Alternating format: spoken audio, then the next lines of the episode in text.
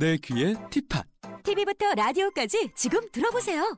내 손에 티팟. 언제 어디서든 어플로 간편하게 들어보세요. 내 맘에 티팟. 다양한 뮤직 채널도 무료로 마음껏 들어보세요. 이제 티비와 라디오를 티팟 하나로 한 번에. 티팟. 지금 구글 플레이 스토어에서 티팟을 검색하세요.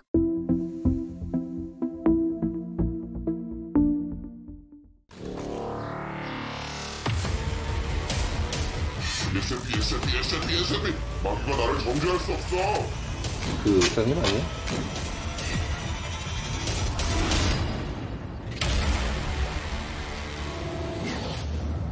대체 어디로 사라져버렸을까? 여기 몇 달째 자신의 가족을 찾아 헤매는 남자가 있습니다. 여보, 집에 있어? 여보!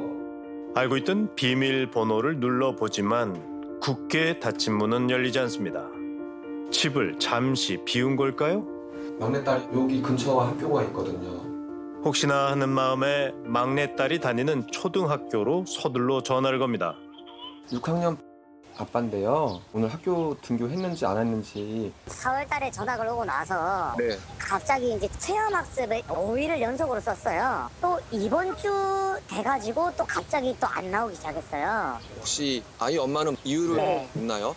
내일 등교 꼭 시키겠다? 근데 이번에는 전학 얘기를 하시더라고요. 전학 온 지 채 두 달도 안 됐는데 또 전학을 간다는 막내딸. 아내에게 다급히 문자 메시지를 보내는데요.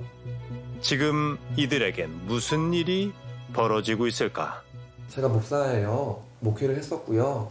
아내는 그 어린이집 교사했고 되게 순진하고 착하고 저희 아이들은 때 안 묻은 아이들이었는데 예, 그렇게 평범한 가정이었죠. 엄마 사랑해.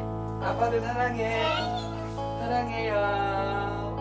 사랑하는 아내 은미 씨와 세 딸을 키우며 행복하고 신앙심 깊은 나날을 보내고 있었다는 은철 씨. 그런데 이천십육 년, 십칠 년에 제가 이제 있는 교회에서 부목사로 음. 있었어요. 거기 부서에 있던 여자 권사가 있었어요. 네. 어느 날 이제 자기 동생이 목사인데 음. 아주 대단한 목사님이다. 아주 이제 한번 만나보자고 음. 이 여자예요. 아 이분이에요? 네. 한 신도의 소개로 이 목사를 만난 뒤 그의 일상은 송두리째 달라졌다고 합니다. 처음 만났는데 이제 기도를 하자는 거예요. 음. 한 가지 생각을 하면서 계속 방언을 하면은 응답이 똑 떨어진대요. 제 아내가 갑자기 어 됐다는 거예요. 지금까지 목회하면서 그런 적이 한 번도 없거든요. 저는 이제 뭐 대단한 사람이다. 이 사람하고 내가 있으면. 내가 하나님이 나한테도 이런 걸 주시겠구나 라고 하는 그런 욕심이 확, 확 생기면서 제가 확 넘어갔어요. 이 목사를 만난 뒤 신비로운 일을 경험했다는 은철 씨 부부. 이들은 금세 이 목사의 말을 전적으로 따르게 됐다는데요. 논산이 가난이다 해서 이제 같이 가자고 해서 갔고 대전에 갔었고 부여에 갔었고 전라남도 함평에 갔었고 일 년 이 개월 동안 거의 삼십 번을 삼십 군데를 옮겼어요. 복음을 전하고 예배드리고 같이 농사짓고 할 거니까. 복음 전파를 이유로 이 목사 부부와 함께 전국 곳곳으로 이사를 다녔다는 은철 씨가죠. 그때마다 세 자녀들 역시 전학을 다녀야 했다고 합니다. 뿐만 아닙니다. 목사님은 부동산 일을 하면서 기도원 사역을 나랑 같이 할 거예요. 어느 날 이제 일을 하고 있는데 저한테 아 당장 때려치고 나오라고. 이제 저보고 오이 키우는 비닐하우스 가가지고 이제 일을 해보라는 거예요. 음. 한 달 반, 두 달 정도 일하고 있는데 또 아 당장 때려치고 나오라고. 그러더니 택배하면서 있으라고 해가지고. 은철 씨 부부가 다소 황당해 보이는 그녀의 명령을 따른 데에는 이유가 있었다고 합니다. 자기는 하나님의 사람이다. 음. 자기한테 함부로 하거나 음. 대들면 음. 아이들이 죽거나 뭐 안 아, 좋게 되거나 그리고 이 아이들을 내가 돌봐야 되니까 니네들이 가지고 있는 돈을 나한테 다 줘야 돼. 이건 사역이야. 아이들에게 닥칠 재앙을 언급하며 이 목사가 복종을 강요했다는 건데요. 은철 씨가 그녀에게 송금한 금액만 해도 오천만 원에 이릅니다. 그런데 어쩌다 그는 가족을 찾아 헤매는 처지가 됐을까. 시간이 지나면서 이제 어 그것도 안 되고 그것도 아니고 그것도 아니고 다, 다 거짓말이었네. 제가 이제 너무 화가 나가지고. 그만둘 거야. 제가 이제 소리를 질렀더니 당장 나가 또 그러는 거에서 바로 이사를 했어요. 이 목사에게 속고 있다는 사실을 깨달은 뒤 가족들을 설득했다는 은철 씨. 하지만 이 우리 가정을 망가뜨렸어. 이건 하나님 보시기에도 아니야. 하나님 보시기에 뭐가 아니야? 그렇게 따지지 말고 진정하고 대화해. 너희서 다니고 지금까지 너 내 앞에 수장님이야. 아빠가 너네들 지키려고 지금 이 X들하고 싸우는데. 갈등의 골은 더 깊어지기만 했다고 합니다. 그 다음날 아내가 도망가 버렸어요. 응. 얼마 안 있다가 또 애들도 가버렸어요. 누구한테 간 거죠? 아내와 세 딸이 홀연히 집을 나갔다는 겁니다. 이들은 지금 어디에서 어떻게 지내고 있을까? 혹시 장모님이라면 아내와 아이들의 소식을 알고 있을지도 모릅니다. 그런데 처갓집으로 향하는 은철 씨의 발걸음이 어쩐지 무거워 보입니다. 우리에게 털어놓지 않은 또 다른 사연이라도 있는 걸까요? 성님, 죽을 자리졌습니다. 소파에 앉아 이자가 왔으니까 이자 민덕으로서 어떻게 살을 명구를 해야지. 느닷없이 무릎부터 꿇는 은철 씨를 다독이는 장모님. 하지만 처형의 입장은 다른 듯합니다. 근데 저는 세부의 정확한 진심을 알고 싶어. 왜냐면 우리가 그때 그렇게 나오게끔 하려고 할 때는 하나도 안 봤어요. 경찰에 신고를 하든 뭐 빠져나오라고 몇 번을 얘기했는데 그때는 안 들려요. 안 들려요. 아빠 사망 보험은 자기들 선교 사역으로 쓰라고, 아빠가 주신 돈이라고, 그 돈 달라고. 그러고 나서도 집 살 때 급하게 계약을 해야 된다 해서 이천오백인가 이천만 원이 필요하다 해서 또 줬어요. 거진 이럴 줄 모르는 거지만. 삼 년 전 온 식구가 찾아와 이 목사의 교회를 개척해야 한다며 아버지의 사망 보험금을 내놓으라고 했다는 겁니다. 게다가 애기들까지 세뇌를 당했다는 거 언제 느꼈냐면 아빠하고 엄마하고 여기서 그 난리를 치고 있을 때 큰딸이 화장실에서 그 여자한테 보고를 하고 있더라고요. 사실 이 목사는 은철 씨의 처가 식구들에게도 접근을 했다고 합니다. 제가 와가지고 외국으로 같이 가자고 했는데 저는 안 간다고 해서 어떻게 어떤 삶을 살고 있는지 정말 알 수가 없어요. 은철 씨의 처가 식구들 역시 은미 씨와 아이들의 소식은 전혀 모르고 있었는데요.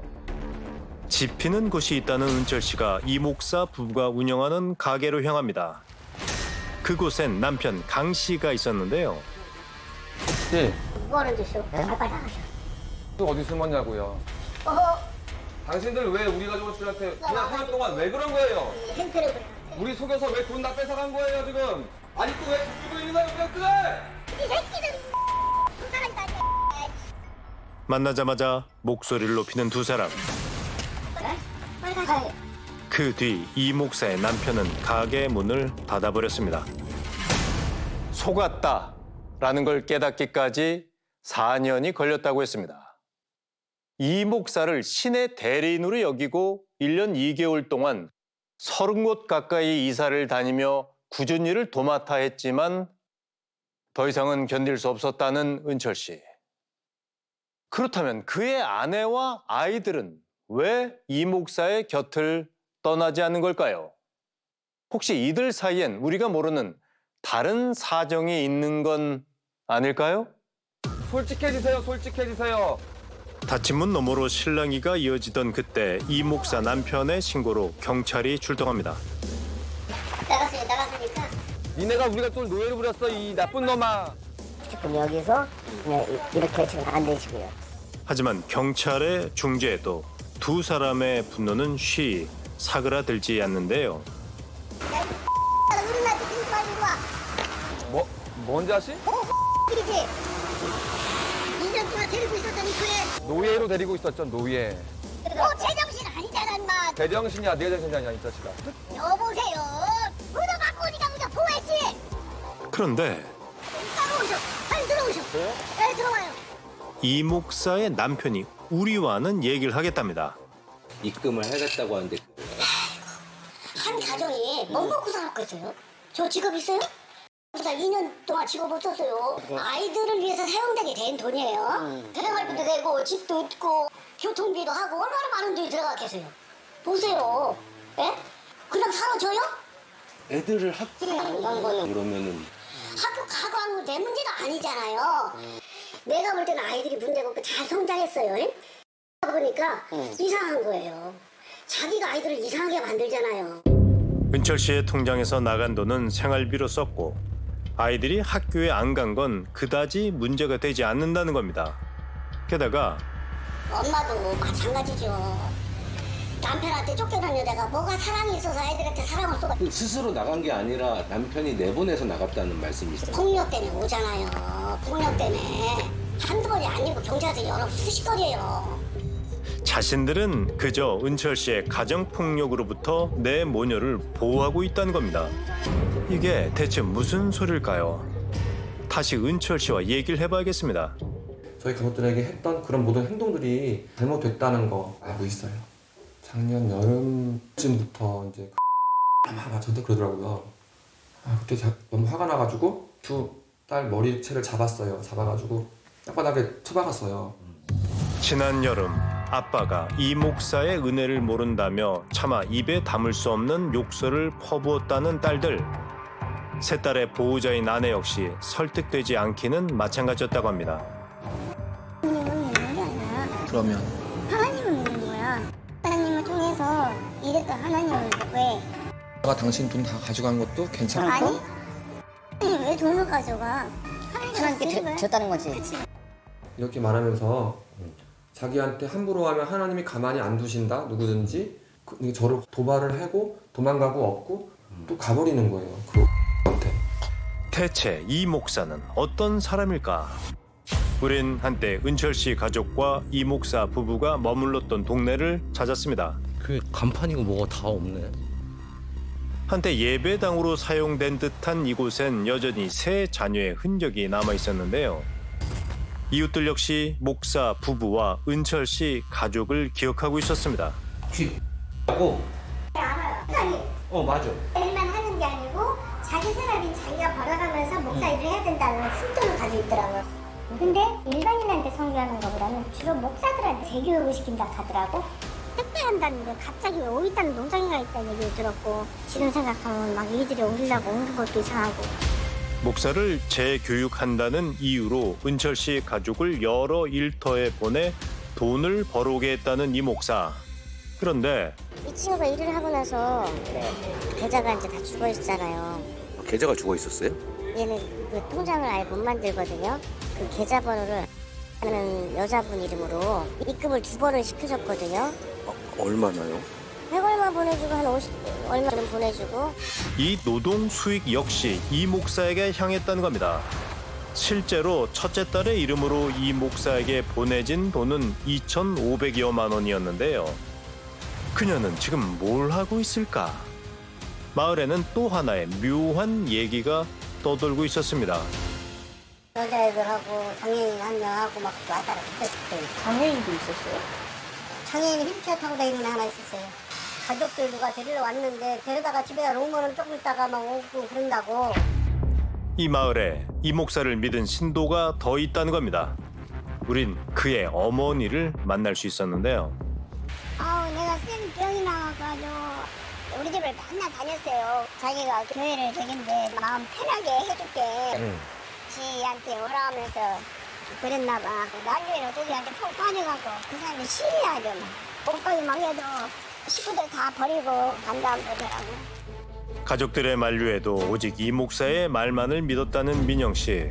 그런데 자기들 애들 데리간다고 하고 홈스쿨 해가지고 학교를 안 보내고 너무 어디 갔다 어디 데리고 다니면서 일도 시키고 막 그랬거든. 익숙한 얘기입니다. 은철 씨 가족에게 했던 것과 수법이 너무 비슷한데요. 자기들이 뭐 도와주려고 했던 건데 만수가 변명을 하더라고요. 애들도 뭐 저희 어머니가 힘들어하실까봐 데려가서 키우려고 한 거라는 식으로 얘기를 하더라고요. 그래서 제가 가서 너무 화가 나가지고 막 소리를 질렀죠. 그때 애들이 여자애들이 세 명이 거기 있었어요. 지금도 약간 솔직히 말해서 아이엔지 같아요. 신의 대리인을 자처하는 이 목사가 진짜 원하는 건 뭘까? 우린 어렵게 그녀와 연락이 닿을 수 있었는데요. 제가 이십 년째 가정폭력, 성폭력, 사회복지재단을 지금 하고 있거든요. 저희 입장에서는 지금까지 지속적으로 목사님의 자녀와 아내를 돕고 있었어요. 저를 이단으로 몰았고 금품 갈취로 몰았고 실제로 그 내역이 있어요. 실제로 그 내역은 사실이 아닙니다. 그럼 내역에 있는 돈은 뭔가요? 그걸 왜 제가 해명을 해야 됩니까? 선생님한테 물어보시면 끊어겠습니다. 자신은 그저 여성들과 장애인들에게 도움을 준 것이라는 이목사. 범죄 심리 전문가는 그녀의 행동에 몇 가지 주목할 점이 있다고 말합니다. 접근하는 방법이 그 집의 부모들이 자기에게 굉장히 의지를 하게끔 만들어요. 그리고 난 이후에 주로 하는 것이 내가 시키는 대로 하지 않으면 아이들에게 잘못된 일이 발생된다. 그리고 이제 그쪽에 있는 그 부모들을 이간질 시키는데 자기의 존재감을 느끼는 것 같아요. 자기가 하고 싶은 대로 조정을 하는 거죠. 자기 존재감을 극대화시키고 그것을 느끼기 위해서 그 희생양들을 본인이 보는 거죠. 이런 상황에서 무엇보다 걱정이 되는 건 이 목사만을 믿고 있는 은철 씨의 세 딸입니다. 지금 제 아내가 아동방치, 유기로 해가지고 기소를 시킨다고. 특히나 초등학생 막내딸을 학교에 보내지 않아 아내 은미 씨는 재판을 앞두고 있는데요.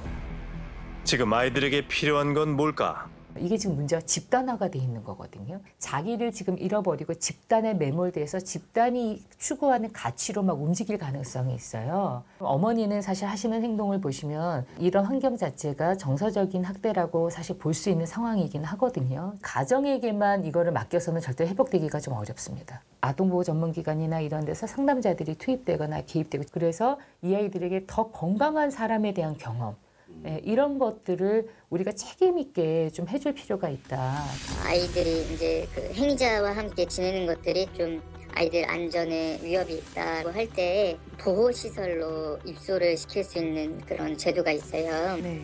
그다음에 지자체에서는 일 년 내에 이, 삼 회 이상 신고 접수가 됐을 경우에 분리 조치를 진행할 수 있는 부분들이 또 있고요. 단란했던 가족의 행복이 산산조각났습니다. 어떻게 해야 평범했던 그때로 되돌아갈 수 있을까요? 그저 한 사람을 믿은 대가가 너무 크고 아프기만 한데요. 언제쯤 이 발길이 가족에게 닿을 수 있을까? 갈 곳을 잃은 은철 씨가 혼자 걷는 이 길이 오늘따라 더욱 외로워 보입니다. 자기는 하나님의 사람이다. 자기한테 함부로 하거나 대들면 아이들이 죽거나 안 좋게 되거나.